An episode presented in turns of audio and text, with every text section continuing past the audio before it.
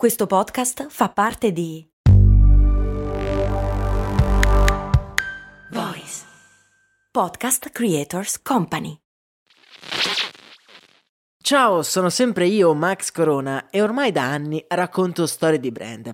Devo dire che costruire un'azienda partendo solo da un'idea è proprio un'impresa, soprattutto se si ha una vita già avviata, con un lavoro e con mille altre responsabilità. È difficile trovare il coraggio e l'energia per credere in quell'idea che però bussa sempre più spesso nella nostra mente e magari ci tiene svegli di notte. Per questo motivo, prima di cominciare il nostro viaggio nel tempo, vi voglio presentare lo Startup Builder un progetto di startup gigs che supporta anche questo ascolto, il cui scopo è proprio questo, evitare di avere rimorsi in futuro. È un incubatore online che in 12 settimane ti aiuta a capire se la tua idea può o meno avere un riscontro sul mercato e costruire tutti i documenti necessari per lanciare un'azienda e trovare finanziamenti da investitori. Insomma, riduce al minimo i costi e i rischi necessari. In 14 edizioni ha supportato oltre 2000 persone e li ha aiutati a raccogliere oltre oltre 9 milioni di euro di finanziamento. Scopri lo Startup Builder e prenota la prima chiamata gratuita per scoprire il potenziale della tua idea. Scopri tutto su www.startupbuilder.it. Max Corona, che sarei io, presenta Storie di Brand. Un entusiasmante viaggio back in the future alla scoperta delle storie che si nascondono dietro i marchi più famosi. Storie di brand, bentornati popolo di viaggiatori nel tempo. Ah, che bello viaggiare nel passato. Certo, alle volte è anche importante sapere cosa succede nel presente e qual è il metodo più veloce ed immediato per capire che cosa sta succedendo. Twitter. Probabilmente il social network più particolare. Non ha mai preso troppo piede in Italia, ma dovete sapere che dietro quell'uccellino è nascosta una torbida storia. Tre sono i protagonisti. E vi prego di prestare attenzione per non venire risucchiati dagli eventi. Tutti pronti? Bene. Zaino in spalla, perché si torna indietro nel tempo.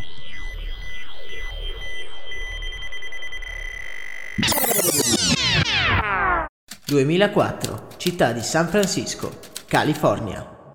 Ah, cavoli, è davvero buio.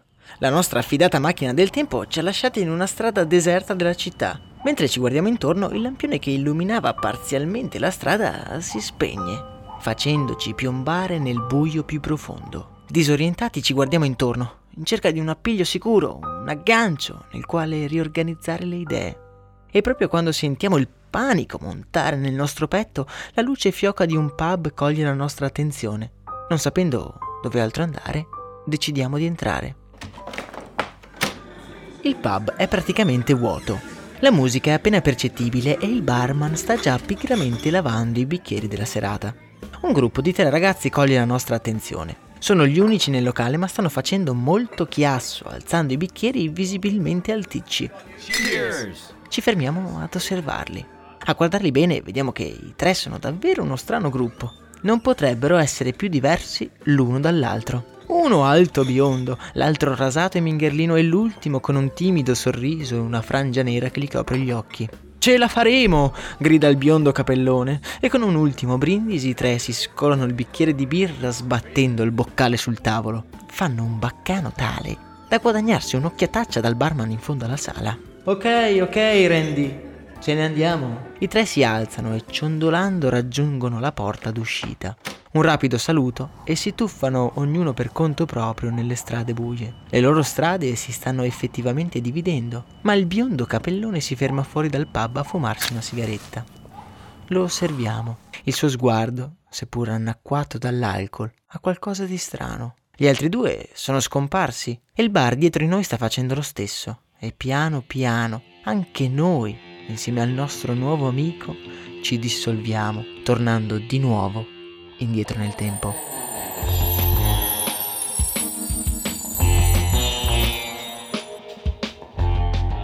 Ci troviamo nel cortile fuori dagli uffici della Industrial Light and Magic. Sono esattamente le 18, il turno è finito e un fiume di dipendenti si riversa nella stradina antistante l'ufficio. Tra loro notiamo anche il nostro biondo capellone, che lentamente si incammina per il vialetto con la testa immersa nei suoi pensieri. Siamo nel pieno del boom di internet e lo sguardo di quel ragazzo è uno sguardo che abbiamo imparato a conoscere nei nostri viaggi nel tempo. Lo avete riconosciuto anche voi, vero? Quello è uno sguardo che nasconde un'idea. Quel ragazzo allampanato che assorto cammina lentamente nel caldo pomeriggio primaverile è Noah Glass ed è anche il primo protagonista della nostra storia.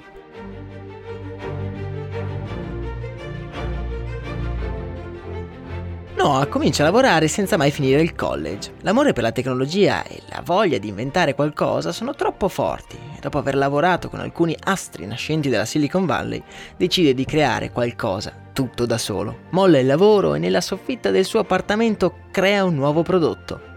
Odeo, un servizio rivoluzionario in grado di sconvolgere le nostre vite. Il servizio è semplice. Prendi il tuo telefono cellulare, chiami un numero specifico, aspetti che squilli e registri un messaggio dopo l'apposito segnale acustico. Quel messaggio è poi trasformato in MP3 e postato in un sito.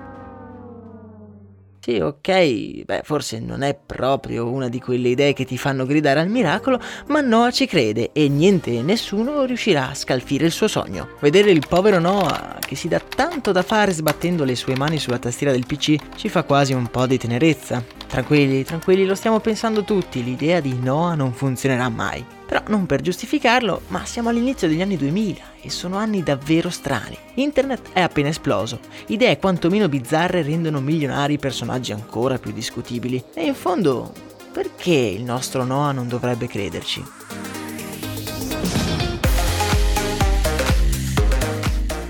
Dunque, dicevamo, Noah è ossessionato da quest'idea e comincia a chiedere in giro per vedere se c'è qualcuno disposto ad investire nel suo sogno. Caso vuole che il suo vicino di casa sia un astro nascente della Silicon Valley, uno di quelli che ce l'hanno fatta, uno con la grana, per intenderci. I due parlano e l'entusiasmo di Noah contagia questo misterioso individuo. Beh, che ci crediate oppure no, quel misterioso individuo è poco più vecchio di Noah e inspiegabilmente crede all'idea del nostro amico. I due si stringono la mano e Noah non riesce quasi a contenere la felicità e l'uomo misterioso lascia l'appartamento squallido del nostro protagonista convinto che quello sciroccato di un capellone lo avrebbe reso ancora più ricco di quanto non lo fosse già. Quello che vediamo allontanarsi con passo svelto e molto impettito è Ivan Williams e giocherà un ruolo fondamentale nella nostra storia. Proprio come Noah, anche Eve non finisce l'università per dedicarsi al suo grande progetto imprenditoriale. È il 2000 quando Eve Williams fonda con la sua socia e amica Meg O'Harian Piria Labs, una compagnia che tra lo scetticismo generale lancerà il suo primo prodotto informatico. Era una sorta di sito dove le persone potevano creare la propria pagina per pubblicare forma scritta i propri pensieri. Un sito che diventerà da lì a pochi anni uno dei simboli della rivoluzione informatica. Il blog. Dobbiamo infatti a Yves e a Megan l'uso così comune di questa parola, il blog, infatti perché loro fondarono Blogger. All'inizio però le cose a Blogger non sembravano andare proprio benissimo, i costi erano alti e il nostro Yves aveva un caratterino un tantino focoso. Nessuno vuole lavorare con lui la situazione diventerà sempre più insostenibile tanto che anche Meg si licenzia lasciando solo il nostro Eve. Ma Mr. Williams è tutt'altro che allo sbando. Infatti il 18 febbraio 2003 Mr. Google busserà alla sua porta pronto a spendere decine e centinaia di milioni per comprare Blogger. Pieno zeppo di soldi, Yves passa così i primi anni della sua pensione anticipata cercando nuovi progetti su cui investire i propri soldi. Dopo mesi di vane ricerche viene a sapere che il suo vicino di casa, uno che non ha mai finito il college come lui, sta cercando il modo di fare una sorta di blog però con i file audio. L'idea è abbastanza folle da meritarsi i suoi soldi. Ed è così che il nostro Noah trova il suo angelo custode, il fratello maggiore che gli guarda le spalle e che tra le altre cose lo fa anche trasferire in un super ufficio in centro città pieno zeppo di scrivanie. Un ufficio come questo, si trova a pensare Noah, è un ufficio da cui conquistare il mondo. La nostra strana coppia comincia a lavorare duro per portare a casa i primi risultati. Il sistema di invio SMS va testato e migliorato. Serve quindi aumentare il team. Serve assumere qualche mente fresca che possa essere il motore della loro crescita. I due rimangono in ufficio fino a tardi e la mattina presto sono i primi ad arrivare nel palazzo dove ha sede il loro ufficio a San Francisco. Gli unici che arrivano prima di loro sono i dipendenti di una piccola caffetteria stile Starbucks in cui i giovani vanno a consumare un caffè costosissimo in cambio di qualche ora di wifi. Ed è proprio in quella caffetteria che il nostro Yves va sempre a prendere il pranzo per poi consumarlo in ufficio. Entra dalla porta e si dirige subito dritto verso il bancone. Senza perdere tempo, ordina non degnando di uno sguardo nessuno, concentrato e calcolatore come sempre. Sì, è vero, Yves non guarda nessuno in faccia. Ma oggi, proprio in quel bar, qualcuno ha notato la sua presenza e lo sta fissando avidamente. Un ragazzo con l'aria malaticcia si sta infatti sporgendo per guardare meglio attraverso la frangia che gli copre gli occhi. Eh sì, è proprio Eve Williams quello lì, pensa tra sé e sé.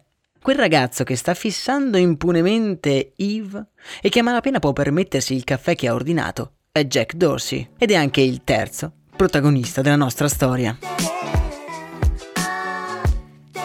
Jack è originario del Missouri, un fervente cattolico e di salute cagionevole. Ha neanche farlo apposta appena abbandonato l'università e si trova in quel bar nella disperata ricerca della sua strada, navigando su internet. Non ha idea di quello che vorrebbe fare, ma quando lo vede entrare si rende conto che gli sarebbe piaciuto un sacco lavorare con Ivan Williams, il genio dietro Blogger. Jack, pur avendo Iwan lì a portata di mano, non lo ferma per proporsi, ma comincia a chiedere in giro e scopre così che la sede di odio è a pochi isolati e manda una mail autocandidandosi per la posizione di web designer. Come abbiamo detto, Noah e Eve stanno effettivamente cercando dei giovani pazzi capaci di mettersi in gioco e il fatto che questo tale Jack gli ricordi tanto loro, senza meta e senza aver finito il college, decidono di assumerlo senza neanche un periodo di prova. Ed eccoli lì, tutti e tre i nostri nostri protagonisti, riuniti in un ufficio a lavorare 12 ore al giorno ad un'idea che francamente non può che farci sorridere, ignari che di lì a pochi mesi le loro vite avrebbero subito dei cambiamenti inaspettati.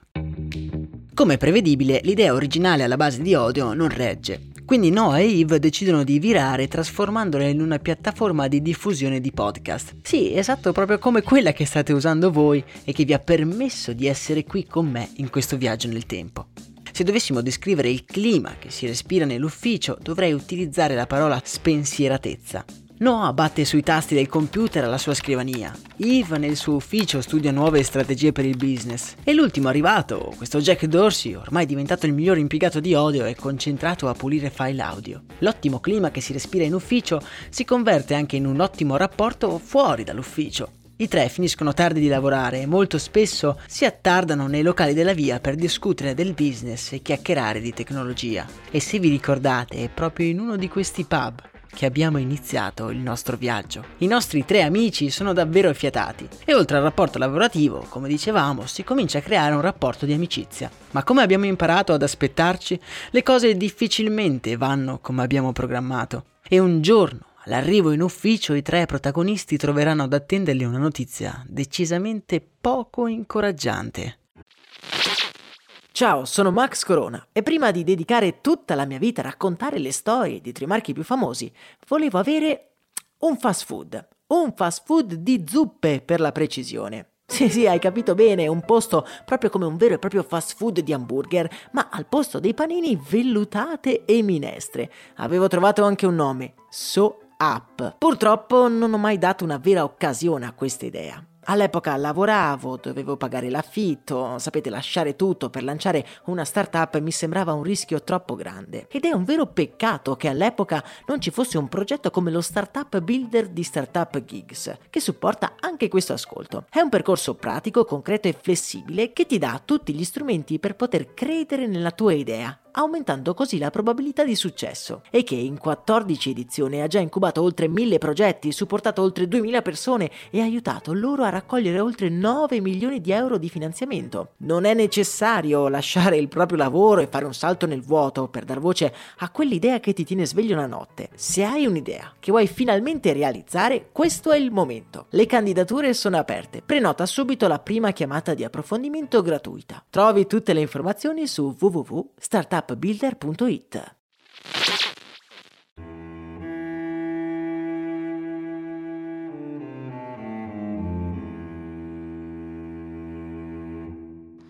Today, we're going to focus on the iPod mini.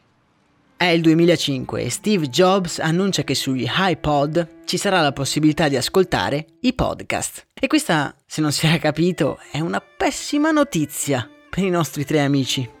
Odio improvvisamente ha un nuovo concorrente ed è il peggiore concorrente possibile, la Apple di Steve Jobs. Diciamolo, Odio già non navigava in acque tranquillissime, ma l'idea e il rispetto che si avvolge intorno alla figura di Eve Williams ha attirato numerosi investitori, che ora vogliono vedere i risultati. Eve comincia ad essere più irrequieto, si rifugia spesso nel suo ufficio e non parla con nessuno, stressato dagli investitori. Jack e Noah intanto stringono sempre di più la loro amicizia, confrontandosi spesso su temi di carattere gestionale e non più meramente tecnologici. Eve è stanco e spossato e chiama Noah nell'ufficio gli riferisce che gli investitori stanno diventando via via più irrequieti e se non avessero portato qualche risultato al più presto avrebbero dovuto chiudere baracca. Noah, all'udire quelle parole quasi si deve mettere a sedere. Odio, seppur di proprietà degli investitori, è la sua creatura, il suo grande sogno. No, non avrebbero mollato così facilmente. Dobbiamo trovare un piano B, propone Noah al suo amico, e in un giorno organizza una sorta di sfida tra i dipendenti. Avevano solo due giorni per trovare un'idea e presentarla a tutto il team. L'idea che si sarebbe dimostrata più meritevole sarebbe stata il loro piano B. E camminando per le scrivanie dell'ufficio in quei giorni ci imbattiamo in gruppetti di persone che confabulano sottovoce, scarabucchiando le loro idee su un foglio. Uno solo, è seduto al suo tavolo, incapace di fare gruppo e di collaborare con gli altri. Con la sua frangia calata sugli occhi, Jack Dorsey accarezza pigramente i tasti del suo PC, palesemente pensando ad altro. Dai, su, forza, vieni con me, Jack. Andiamo a prenderci una birra, dice Noah, risvegliando l'amico dal suo distratto torpore. Quella sera i due per una volta non parlano di tecnologia e delle loro idee per salvare il business, ma delle loro vite private. Noah sta attraversando un brutto periodo. Il suo sogno sembra irrealizzabile come se non bastasse il suo matrimonio ormai irrimediabilmente compromesso. Mentre Jack ha smarrito di nuovo la luce dell'entusiasmo e confida a Noah che tra poco tempo avrebbe lasciato Odio per dedicarsi alla sua nuova carriera da fashion designer. A quelle parole Noah tira fuori l'argomento del piano B e chiede all'amico che cosa c'è d'altro che lo interessi, oltre al fashion designer ovviamente. Beh, ci sarebbe un'idea che ho avuto anni fa, sussurra Jack all'amico. E comincia a spiegare un sistema basato anch'esso sugli sms in cui mandando un messaggio alla piattaforma anche un gruppo di amici sarebbe stato notificato di quel messaggio. Una cosa molto simile a un moderno gruppo WhatsApp. Jack aveva chiamato quest'idea status anche se non aveva in mano niente di concreto, se non alcuni scarabocchi a cui potete dare un'occhiata furtiva sulla nostra pagina Instagram, Storie di Brand. Noah, all'udire alle parole dell'amico, non è molto interessato. A chi mai potrebbe interessare?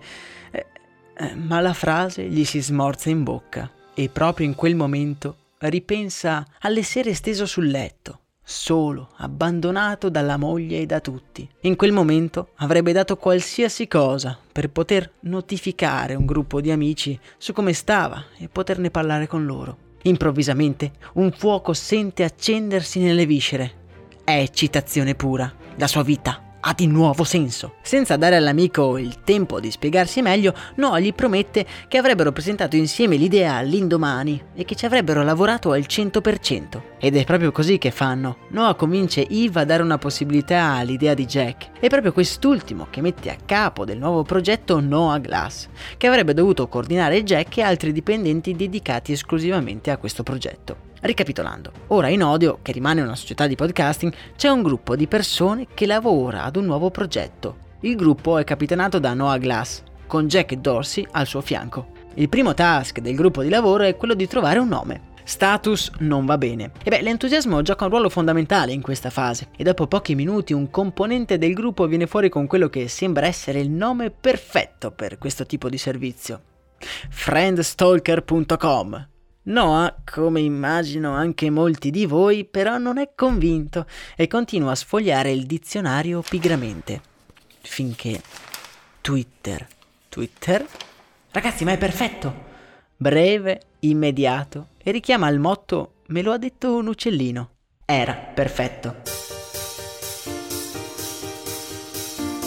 Peccato che il dominio Twitter è già in uso e per alcuni mesi il nuovo sistema viene chiamato Twitter. Il primo Twitter eh, lo manda infatti Jack Dorsey e recita appunto Sto settando il mio Twitter. No, è una furia. Riversa tutta la frustrazione del suo matrimonio, che sta fallendo, dentro un nuovo progetto anche se al lancio il servizio conta appena 5.000 utenti. È un Twitter molto diverso dal Twitter odierno, si basa ancora sugli sms, infatti tu devi mandare appunto un messaggio ad un numero prestabilito e questo verrà poi condiviso con la tua rete di contatti e amici.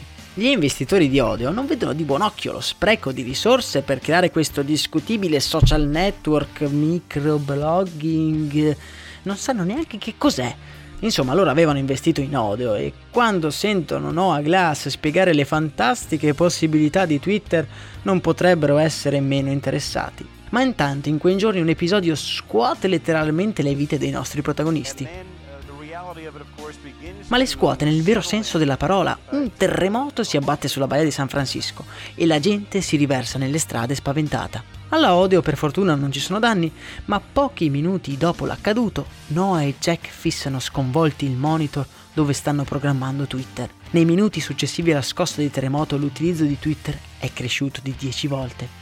Ed è proprio guardando quei numeri che Eve Williams capisce che Twitter non è un social network, ma un information network, capace di condividere news nel tempo più veloce e conciso mai visto. L'eccitazione di Noah è alle stelle. Allora funziona! È talmente appassionato che comincia a pensare di creare un'azienda staccata da odio. Un pensiero che gli costerà molto caro al nostro amico. Ma andiamo con ordine. Il, passatemi il termine, successo del terremoto agli investitori non importa. Chi se ne frega di Twitter? Che fine ha fatto odio? Qualche giorno dopo un esasperato E. Williams dà loro la risposta. In una mail agli azionisti scrive a chiare lettere che odio non ha futuro e che il nuovo asset Twitter ha solo poche migliaia di utenti e che non sia in grado di capire se davvero sia una cosa interessante o meno. In chiusura della mail, Evan Williams si offre per ricomprare tutte le quote dagli investitori. Insomma, per fare loro un favore. Gli investitori non se lo fanno ripetere due volte e vendono Odio a Ave Williams per 5 milioni di dollari. Ave cambia il nome da Odio a Obius Corporation e convoca Noah nel suo ufficio per dargli la grande notizia. Ho comprato Odio. Puntiamo tutto su Twitter e tu, amico mio, sei licenziato. Sei licenziato. Questa parola riecheggia nella mente di Noah. Cosa? Licenziato? Proprio lui che aveva lavorato notte e giorno a questo progetto? Nessuna spiegazione. Come in trance, Noah esce dall'ufficio e senza neanche prendere le sue cose esce dal palazzo per non rientrarci mai più.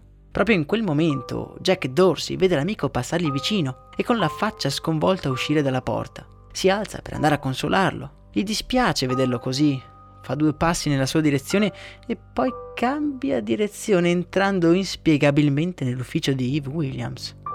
I due si guardano. Non hanno niente in comune, neanche più l'amicizia con Noah. Impassibili si avvicinano l'uno contro l'altro, la tensione cresce sempre di più finché, incredibilmente, i due si stringono la mano e un maligno sorriso si disegna sulle loro facce. Jack Dorsey e Eve Williams si erano finalmente liberati di quegli incapaci di investitori anche di Noah Glass, un IP fuori controllo. Ed è proprio mentre guardiamo i due che si stringono la mano che ci domandiamo perché? Perché hanno dovuto voltare le spalle al loro amico? In fondo, Odio era una sua idea e sicuramente Twitter sarebbe ancora una nebulosa indistinta nella mente di Jack se no non ci avesse riversato dentro tante delle sue energie. Poi Eve ha appena comprato tutto, sfruttando l'ignoranza degli investitori, Ci credeva veramente in Twitter all'epoca oppure no? Nessuno può dirlo, da un lato è facile parlare con il seno di poi, dall'altro è innegabile pensare che Jack, l'amico fidato, fosse infastidito dal ruolo che Noah aveva rivestito all'interno della sua idea. Dal canto suo, Eve Williams, già dalla sua prima esperienza blogger, non si era creato molti amici. Anzi, come era solito dire, non puoi fare del business con la paura di farti dei nemici.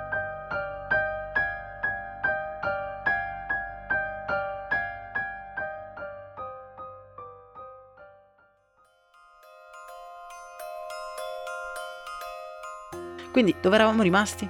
Ah sì, il povero Noah se ne va senza più tornare, sconfitto nell'animo mentre Jack Dorsey prende il suo posto come capo del progetto Twitter, il quale diventa il progetto principale della Obvious Corporation. Odio, il sito di podcast è definitivamente abbandonato. Twitter ormai ha preso la sua forma, ma non è ancora un'app usata dalla maggior parte degli americani non si riesce a farla funzionare adeguatamente. Il problema principale è che le persone non sanno esattamente che cosa farsene di Twitter, non è chiaro a che cosa serva.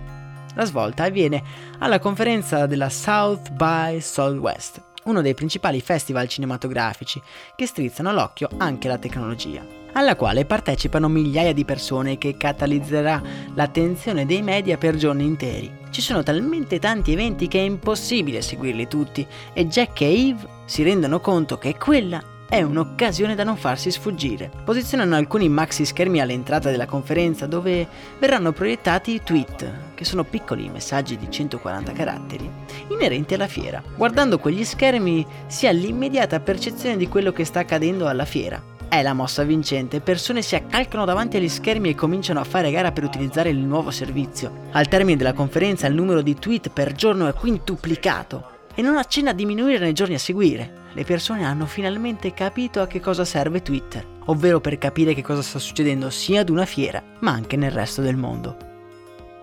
Ma rimaniamo per qualche minuto ancora lì, alla conferenza, già perché è il loro primo momento di gloria. Jack Dorsey e Eve Williams saranno chiamati sul palco per raccontare la loro storia, una storia appassionata e appassionante che non menzionerà mai un biondo capellone che prende il nome di Noah Glass. Quel giorno tra il pubblico che applaude i due innovatori c'è anche qualcuno che filma con una piccola telecamera. Tra quelle persone che filmano ne notiamo una con un cappellino da baseball e gli occhiali da sole. Beh, è strano, pensiamo. Al chiuso, con degli occhiali da sole? Sembra quasi che quella persona non voglia farsi riconoscere. E a quel pensiero notiamo i lunghi capelli biondi raccolti dietro la testa e un'espressione spenta e delusa a disegnargli il volto. Quello in piedi che riprende il successo dei suoi ex amici è proprio Noah Glass. Il video ripreso da Noah verrà poi caricato sul suo canale YouTube come monito di un'amicizia finita nell'inganno e nel tradimento.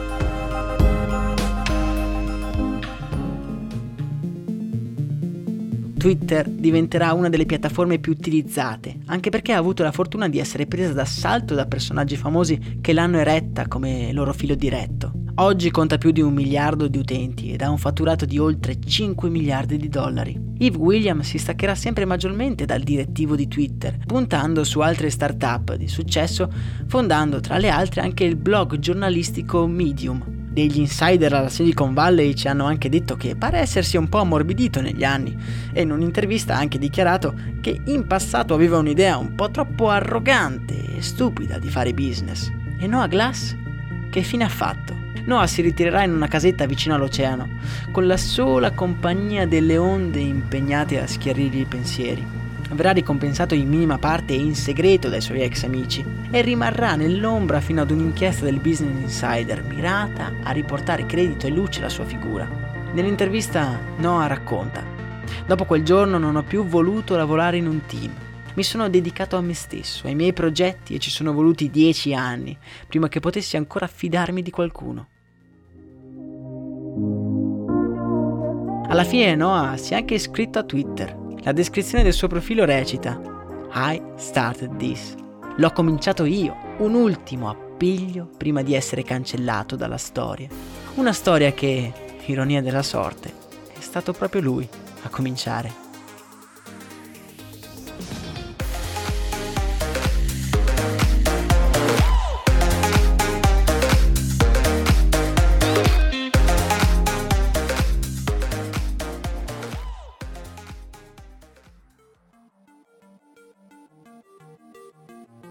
Ed eccoci qua, tornati ai giorni nostri. Twitter è sicuramente oggi più che mai al centro delle news. È eletto dal presidente Trump come il suo primo mezzo di comunicazione. La cosa che mi impressiona di più è che Jack nell'intervista a Business Insider non condanna i suoi ex amici, anzi li compatisce e li perdona. Un'altra cosa che mi interessa sottolineare è come i fondamenti delle idee di Twitter siano esattamente identici a quelli fondamenti che possiamo trovare nella storia di WhatsApp, che vi invito a riascoltarvi, sempre che trovate qui su Storia di Brand, e che come due idee uguali possono portare a due prodotti completamente diversi. Quindi anche questa è una cosa su cui ci possiamo ragionare insieme. E anche per oggi il nostro viaggio finisce qui. Io vi saluto e vi auguro sempre di scegliere con cura le persone di cui vi circondate. Noi ci risentiamo ad un prossimo viaggio. Io sono Max Corona e questo, come sapete, è Storia di Brand.